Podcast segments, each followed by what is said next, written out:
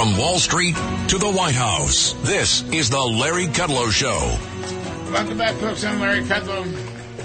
We're going to talk about the uh, war in the Middle East. Bring in my great friend, uh, Ambassador John Bolton, former U.S. Uh, National Security Advisor, former UN Ambassador, now chairman of the Foundation for American Security and Freedom, and he's the author of The Room Where It Happened, a White House memoir. Uh, Merry Christmas, John. Thanks for coming back on. Glad to be with you. Yeah, you're the best. So, John, I was talking about a bunch of things, um, but here's a headline Iranian spy ship helps Houthis direct attacks on Red Sea vessels, okay? They're the ones giving the Houthis the uh, intel to go after these ships in the Red Sea, which is causing chaos in shipping. And Joe Biden won't do anything about it, John. That's the general theme. So this is just one more one more piece of evidence. What is wrong with them? Well, it's a it's a pretty sad day when the United States is not able to deter even the Houthis in Yemen, who who wouldn't have two rocks to rub together against naval assets in the Red Sea if it weren't for Iran. In, in fact, that Iranian naval vessel has been there for quite some time. It's got its own purposes dealing with with other shipments through the Red Sea. But I really think that until you make the Houthis pay a price for trying to shut the Red Sea and the and the Suez Canal, uh, on the one hand, and the uh, Shia militia in Iraq, also armed, trained, and equipped and financed by Iran, who are attacking American military and civilian uh, personnel in Iraq. Until you make them pay for it, they're never going to stop. And I think ultimately, in, in the not very far future, uh, that's got to include making Iran pay directly. Just making their surrogates feel pain is the right thing to do to reestablish deterrence. But but let's f- you know focus on what the real problem is here, and, and that's the mullahs in Tehran. I want to come back to that because that's the key point. Uh, there's about 2,000 Houthis. Is that right? Kash Patel was on the TV show telling me there's about 2,000 Houthis. It's about one yeah, tenth. Look, it's a rebel. It's a rebel movement. There's been a civil war in Yemen for 30 years, and uh, and and the, the Houthi have been picked by Iran as their proxies because the the Iranians want to establish a strategic position in the backyard, in effect, of Saudi mm. Arabia and the United Arab Emirates. And and by the way, being located where they are. Uh, at the southern entrance to the Red Sea, they're in an incredibly important strategic position. So this is a dangerous operation. Uh, really, it's it's a it's a it's the it's the iron fist of the Iranians in that part of the world. So why don't we take out some Houthis? Well, that's what we should be doing, and frankly, we should have done it before, and and we could have done it before. But but part of the administ- part of the Biden administration's problem here is that they constantly live in fear uh, of what they call a wider conflict in the region, by which they mean having to deal with Iran. This is the direct analog to their fear in Ukraine of the Russians creating a larger war in Europe with with what hidden assets I don't know, but but we are the country being deterred in the Middle East by Iran, in Ukraine by Russia. We're, we're not deterring the others, and it's very very straightforward. What's wrong with this picture? So Joe Biden's the appeaser in chief. That's what it sounds to me, and that's been true. You can see it over and over again. Yeah, no, listen, we have we haven't talked about China, but I think it's there in, in uh, an even more visible form. And and frankly, right at this point, the Chinese see what's happening. We're weak in Ukraine. We're weak in the Middle East. If they're not saying to themselves in Beijing, how can we take advantage of the Biden administration before it leaves office? I'd be very surprised. So uh, apparently, according to news reports Xi told Biden in San Francisco that he was going to take Taiwan. He would like to take it in a peaceful way, but he's going to take Taiwan now. I don't know what your intel sources are. Did he really say that? But that proves your point. Look, I, I think he's very serious about it. You know, sometimes you ought to listen to your adversaries when they tell you what they're going yes. to do. You know, occasionally yes. they mean it. Yes. Uh, the Chinese know, and the timing of that uh, remark to Biden was not accidental. There's a key presidential election in Taiwan in January, uh, so it's it's right up upon us uh, to determine whether they'll get a government that's going to insist on uh, keeping free people ruling in Taiwan, or, or one that's going to lean toward Beijing. This is part of the intimidation. It's consistent with they're putting naval ships and and uh, fighter planes over in in Taiwanese uh, territorial waters and airspace, all part of trying to intimidate the people of Taiwan. I think it will backfire, but as from what it reveals of what China's real intentions are, it couldn't be clearer. I mean, what kind of position are we in to stop that, to prevent that? Well, I don't think we're ready yet. I, th- I think this is another problem of failure of deterrence. It's not simply a Biden administration problem. It goes back a long way. Uh, we've taken some steps to correct it. Uh, we, we need to do a lot more, and it's it's one reason why I think this question of America's place in the world and how we protect our interests and and the way of life we have here at home is, is so very important. I mean, under under Biden, this has been a uh, a, a basically a retreat on uh, one area after another, and uh, I, I think our friends and allies around the world are getting very nervous. So let me come back to the Middle East and to Iran. Uh, I don't know if the $10 billion has been transferred for the electricity payments or not. I think the 6 billion was frozen. But the fact that the Bidens actually would prefer to get that money over to Iran, money, of course, is fungible for other nefarious purposes. I mean, what does that tell you? What, you, what is their thinking? You've got this guy Jake Sullivan. You've got Antony Blinken, John. Uh, to me, it's extraordinary. We, the notion that we're giving money, or we would give money, or we want to give money to our enemy. How is this possible? Well, it goes to the to one of the uh, Biden administration's biggest mistakes, which is this uh, mythical belief. It was true throughout the Obama administration that if you could just convince the Ayatollahs in Tehran uh, that we weren't out to destroy them, suddenly peace and light would break out and everything would be fine in the Middle East. That's completely wrong. But to this day, the administration has not given up trying to get back into the failed 2015 uh, nuclear deal. As you well know, we withdrew from in 2018. Uh, and and they have reduced enforcement of the economic sanctions against uh, Tehran that were put back into place after we withdrew in 2018. So Iran is now selling oil at levels equivalent to what they were selling before the sanctions were reimposed, uh, primarily to China. They've grown closer both to Beijing and to Moscow. They're selling the Russians drones to use in the war against the Ukrainians. I think really Iran is becoming part of the of the new uh, uh, Russian Chinese axis, uh, and they're demonstrating in many ways. And still, the Biden administration doesn't get it. Yeah. So what what would you do? You were the toughest guy in the Trump administration on Iran, and I think. You know, your statements prove to be correct now because the worst, the worst of this is getting worse. So, why, why don't the Bidens? Why wouldn't any administration not only want to hit the Houthis, but isn't it time? I mean, Jack Keane says this, John.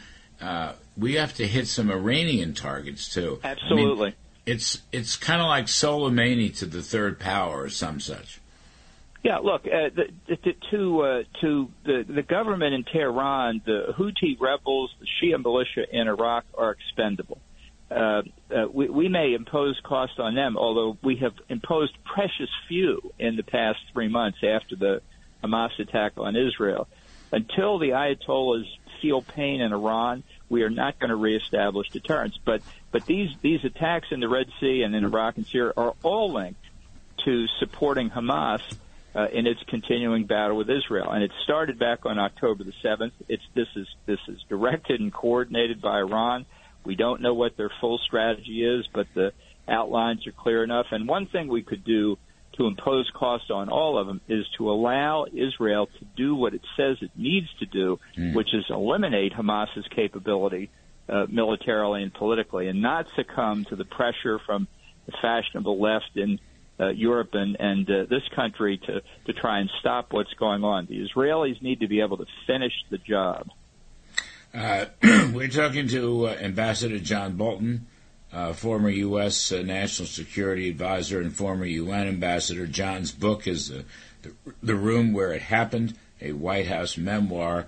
He's now chairman of the Foundation for American Security and Freedom. John, I'd like to talk some more about Russia and the Ukraine and I'd like to talk some more about Israel. You got another, you got time for another segment.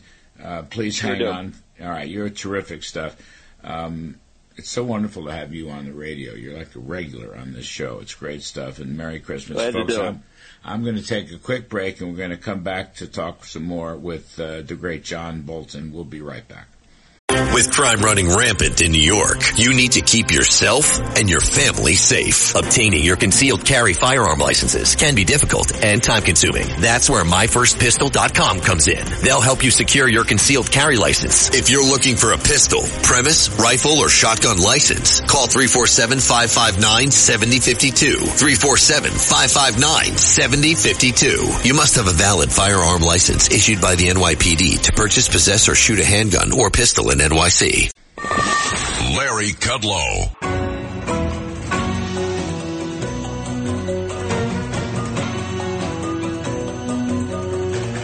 From Wall Street to the White House, this is the Larry Kudlow Show. Welcome back, folks. I'm Larry Kudlow. We're talking to Ambassador John Bolton, former uh, national security advisor during the Trump administration, former UN ambassador, chairman of the Foundation for American Security and Freedom. And John's book is entitled The Room Where It Happened, a White House memoir. Uh, John, there's a story playing about uh, taking Russian assets. The Western banks, United States, uh, Germany, a few others, uh, may be holding 300 billion in Russian assets, which they confiscated or froze from the Russian central bank and that they would use that money. Uh, I guess David Cameron, back as the foreign minister in London, has uh, been pressing the U.S. Zelensky talks uh, talked about this when he was here. Uh, anyway, that they would use that money to finance Ukraine. So that's one way of doing it. Of course, Putin's going ballistic over the mere thought of this. What do you think of that? Is that was would that be something that uh, would work? Would that be something that you would advocate? Well, I think there's there's a, a lot of merit to it, but I think we've got to be careful about it in this sense. A lot of other countries around the world see this freezing of assets and worries about what it may mean for them. I think the thing to do with this money is continue to hold it frozen. But when the time comes, and we're obviously not there yet, but when the time comes and the hostilities are over in Ukraine, and hopefully the Russians have been pushed out, the reconstruction costs in Ukraine are going to be phenomenal. Mm. And I think that's where we say to the Russians, uh, part of any truce with you of, of, of any suspension of hostilities is going to be your agreement to these assets being used for Ukrainian reconstruction. I think that's a pretty powerful leverage tool. I'm not in any way trying to exonerate the Russians. They were the, the clearly the unprovoked aggressors here. But I think using these assets the right way will do uh, powerful things for Ukraine, but not endanger our position and, and worry people about our use of the dollar in other cases. You know, you were talking earlier about the China threat and so forth. You think about it, John. China is financing two wars against the United States, one in Ukraine and uh, one in the Middle East, purchasing uh, imports of both Russian oil and Iranian oil. I mean, China's becoming a paymaster. Now, I never see a discussion of this, uh, but that's clearly what's happening. You know, you mentioned how Iran has built up its sales. They're running about three and a half million barrels a day sales uh, because the sanctions have been lifted or relaxed. But the same is true. China buying Russian oil. Um, I'm sure it's at a discount. But I mean, I don't know why the Bidens. Why didn't Joe Biden complain about that when he met with Xi in San Francisco? I mean, we should be raising holy hell. China is becoming the paymaster uh, in Russia and uh, and uh, Iran. Well, I think you're exactly right, and this this is why this new Russian-Chinese alliance is the reverse of what we knew in the Cold War days. This time, China is clearly the dominant partner, and Russia is the subordinate partner. But here again, I think the Biden administration is is so fearful of uh, what it thinks China could do to it that it's unwilling to take steps along the lines you mentioned, or to deal with, as you well know, the the long-standing, continuing threat of Chinese uh, pirating of our intellectual property. Yes. I yes. think I think I think the Biden administration uh, is consumed with the idea it needs a climate change agreement with China. and it doesn't want to do anything to jeopardize it. It's been true from the, from day one when John Kerry was made the special envoy. And you know, just so everybody knows, I'm sure the Chinese would be happy to agree to a climate change agreement. They just don't intend to comply with any obligations they undertake. The whole thing uh, is chasing a mirage. But that that's a major part of why the administration won't stand up to China. And again, this is something I think people around the world can see. It's another aspect of the administration's general weakness. John, is the is the Ukraine war in a stalemate position, or how do you read that? Well, I think it is at the moment. There are press reports that Putin is uh, conducting some uh, diplomacy to try and get the negotiations started. Frankly, that wouldn't surprise me. If I were in Putin's shoes, I'd say, look, uh, this war's gone on long enough. Let's have a ceasefire and start negotiation. And the line of control in the ceasefire then becomes his new border with Ukraine. I think the administration has mishandled the aid that we've given. It was never deployed in a strategic fashion, and I think now we're seeing the consequences. So the course of the next year, I think, is going to be very difficult. Nobody should underestimate the the uh, the sentiment within the Democratic Party. We've seen the left wing emerge in uh, in the case of the pro-Palestinian position many have taken in Israel's war against Hamas. There are plenty on the left wing of the Democratic Party very uneasy about Biden's military assistance to Ukraine. They they want to, they want Biden to advocate negotiations, and I think in the year it could happen. I'm very worried uh, about what's going to happen on Ukraine. I mean, it just looks like Biden. It's always looked like Biden is more fearful of Russia than Russia is of him. Biden is more fearful of Iran than Iran is of him. Biden looks so weak on the international stage. Well, he does, and, and, and it's a case where instead of using our uh, power and and, uh, and and assets to deter others from engaging in behavior we find unacceptable. But we are deterred by them, and I think his biggest failure ha- has been effectively uh, to accept a near freezing of the defense budget. You know, nominal increases, but given inflation, it's it's hmm. barely keeping up, and in the circumstances we face legislatively, we're falling behind. We we need a significant increase in the defense budget now you, you know we also need a significant decrease in our budget deficit. So there's there's a lot of domestic programs that are that are ineffective and wasteful to be gotten rid of. But we need a stronger U.S. defense capability. We face multiple threats around the world, and you know, as as Donald Rumsfeld used to say, it's not American strength that's provocative; it's weak provocative, and that, that's what we see uh, all too much of today. John, did you get along? You know, I, I love Mr. Rumsfeld. He, he was always great to me. Did you get along with, with Rumsfeld? Uh, well, I think I did. He uh, he was never uh, uh, hesitant to give me advice on how to negotiate with the Russians and others, but uh, but but he he knew his stuff, and uh, and, and yeah. it's, uh, it's sad he's gone. Yeah, I thought he was a great man. he was really good to me. Just as a sidebar, you mentioned uh, Donald Rumsfeld. Um, John, let's talk about Israel. Are the Bidens going to let Israel do the job Israel needs to do? I mean, you read stuff, you hear stuff. Uh, they're trying to micromanage the war. They want some more humanitarian aid, which means more Gaza aid. They're telling Israel to um, to pull in their horns. What's going to happen there? Well, I'm I'm worried that uh, that Biden is reacting now more and more to the to the opposition he sees within his own party, and, and amazing statistics and polls that show support for Israel among Americans under 30 is at something like the 25% level, mm. whereas um, among mm. Americans older than 50, it's 70, 80, 90%. And uh, I, I'm just stunned by that. I'm sure uh, the Democrats are even more stunned by it. I don't think backseat driving of the kind that the Biden administration is doing is, is any help to anybody.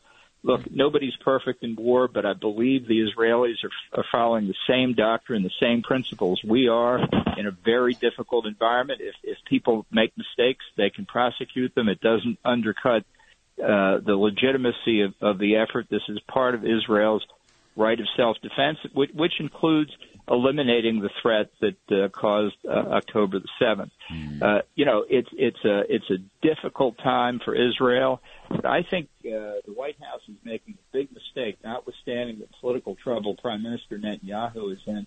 They're making a big mistake if they don't see how strongly the Israelis feel about this, and and doing what this coalition cabinet in Israel says is their uh, combined objective, eliminating the Hamas threat. And what is this? Um, the business about a two-state solution and letting the PLA run uh, both the West Bank and Gaza. What's your take on that? Because, I, I mean, the, the Bidens keep talking about that. It, among other things, John, it occurs to me that okay, fine, we can talk about how this is going to parse out later. Let's uh, crush and annihilate Hamas first. But wh- what what is so great about a two-state solution? Well, I, look, I thought for some time the two-state solution was dead, and if anybody thought it was still kicking after October the seventh, mm. uh, they're they're they're even more wrong now. Uh, the Palestinian Authority is corrupt, dysfunctional, and frankly just turns a blind eye to terrorism. There's there's no way you can responsibly say the answer after Hamas is eliminated is to put the Palestinian Authority in charge. In fact, in a way, what Biden is saying, the, the Israeli military should continue to fight and die mm. in Gaza to put the Palestinian Authority in charge. Just play that out in Israel or, or much of the population here in this country that supports Israel. That's a non-starter. I think, I think people have got to look at much bigger solutions. The two-state solution has failed. We need to move on to something else. All right. John Bolton, you're the best of the best. Uh, I hope you have a Merry Christmas. I hope you have a Happy New Year. Thanks for helping me on this show as you have. Folks, Ambassador John Bolton, people should listen to his advice. I'm Kudlow. We're going to take a break. On the other side of the break, we're going to talk some politics with Joe Concha and Mark Simone. What about Iowa? What about Nikki Haley in New Hampshire? What about everything? I'm Kudlow. Christmas weekend our Lord Jesus' birth. Stay with us straight ahead. Much more to do.